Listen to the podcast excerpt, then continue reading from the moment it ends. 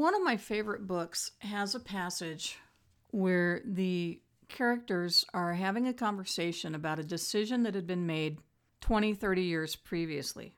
At the time, it seemed like a good decision, but here they were 30 years later, and it was coming up to, well, not quite bite them, but coming back and needing to be faced again.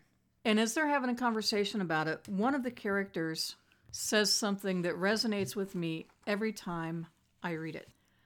We all did it, she said. And for us, for me at least, it came from taking the quiet way, the easy way. Forget, I thought. Forget, put it behind, look to the future. As if the future were not built grain by grain out of the past. There is so much truth in that one sentence. And yet, stop me if you've heard this before. Really, you just need to forget that. That's in the past. You should move on. Forgive and forget. Just let it go. That's old history. You ever heard anybody say that to you when you're trying to deal with something out of your past? I don't know why people say that kind of thing. I don't know if it's because they don't want to be part of the conversation because it's uncomfortable for them.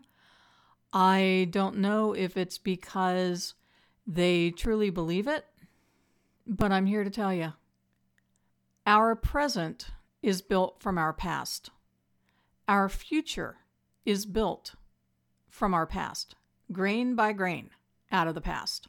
What happened to you in the past determined how you acted, it determined choices you made, okay, behaviors you did. And until you understand that and deal with that, the future's not going to change. We touched on that in the episode about the monster in the basement. Hi, I'm Mary Young, and thanks for joining us on this episode of Lessons from Life. Today we're talking about forget about it. Do we really need to forget the past? Or can we study it, deal with it, learn from it, and just let it be part of our past? Some people tell us to move on.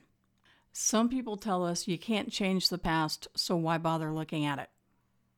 You know, I had a monster in the basement. It got loose and I was trying to protect it from the scientists. I tried to protect the monster. That was the last episode. That's what it feels like to me when people say, don't think about the past. Let the past bury the past. They're saying, put the monster back in the basement. No. Look at it. It might be scary, it might be painful. Get a healing partner. But look at it. Don't get stuck in it. Don't wallow in it. Don't sit there and reread old journals and let it spiral you down. That's not healthy. But it is healthy to look and see why did you behave a certain way? What are the parallels between what happened to me when I was four and the decisions that I made when I was 28. And believe me, there are parallels that I did not see until I was 56. If I had studied my past earlier, I might not have made those decisions when I was 28. If you don't look at it, you can't heal from it. If you just throw a band aid on a gaping wound, all you're doing is hiding it. We've hidden enough in our emotional healing journeys. It doesn't matter what you're healing from. You could be healing from abuse, you could be healing from some other trauma. At some point, something happened that requires you to be on an emotional healing journey. And you will not successfully manage that journey if you don't come to grips with your past. People tell us, well, just move on. How can you move on when you're standing in quicksand? Looking at the past with a trusted healing partner helps firm up the ground beneath your feet. Here's an example.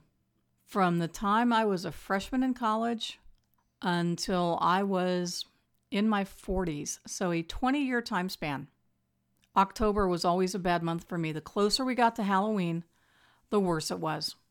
I didn't know why. I just knew that I would go into a blue funk. I would get melancholy. In college, I would take to my bed for two days over Halloween. Had no idea why. And I never looked at my past because I was afraid to. And because the one time I said something to my mom, because I had seen a movie that triggered me, and I said to her, Hey, I just watched this movie in this class, and it was about an alcoholic family as seen through the eyes of the four year old, the kindergartner, four or five year old little girl. And it was really hard to watch. And mom's response was, Are you saying we're alcoholics? And like a good little girl, I backtracked. No, mom, I'm saying that maybe we had a drinking problem somewhere. When I was in my 40s, I sat down and looked at that alcoholic thing again and found all of one side of my family was alcoholic or had a drinking problem. Phrase it how you will. Only one of them ever admitted to being an alcoholic, but I never saw any of them without having a drink in their hand all day long. And I started coming to grips with the fact that I come from an alcoholic background. And when I knew that, then a lot of other stuff made sense and I could deal with it. And I went to Al Anon and got some coping techniques there. But let's go back to October. I never said anything to the family about October being a bad month because, as that other incident shows, I would not have gotten much help from it.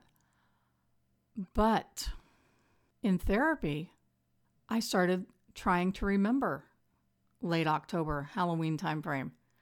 I mean, seriously, all we ever did was go trick or treating, so what else could there be? And I remembered an incident. And when I remembered that incident, then it all made sense. And here is the amazing thing to me I don't have a problem with Octobers anymore. I don't even notice. I remember the first time it was like November, and I was like, wait, what happened to Halloween? Where'd the end of October go?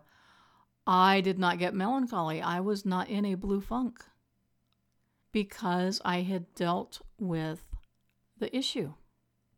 You have to deal with stuff, and you can't deal with stuff by forgetting it.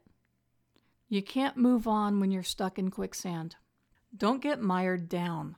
Work with your therapist to come up with a definition of when you're wallowing as opposed to studying.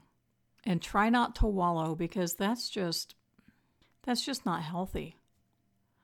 But studying looking for clues, looking for patterns and parallels, that's part of getting healthy. And that's what we want. We want to be healthy. We want our past to not control us anymore. And every time you sweep it under the rug, you're just letting it control you for a little bit longer. I know it can be scary. I was terrified. But you can do it with a good healing partner, with a good support system. You can do this. So don't forget about it. Study it, learn from it, and let it go where it belongs, just as a piece of your history, not as something that is still controlling you. Thanks so much for listening. Go make it a great week.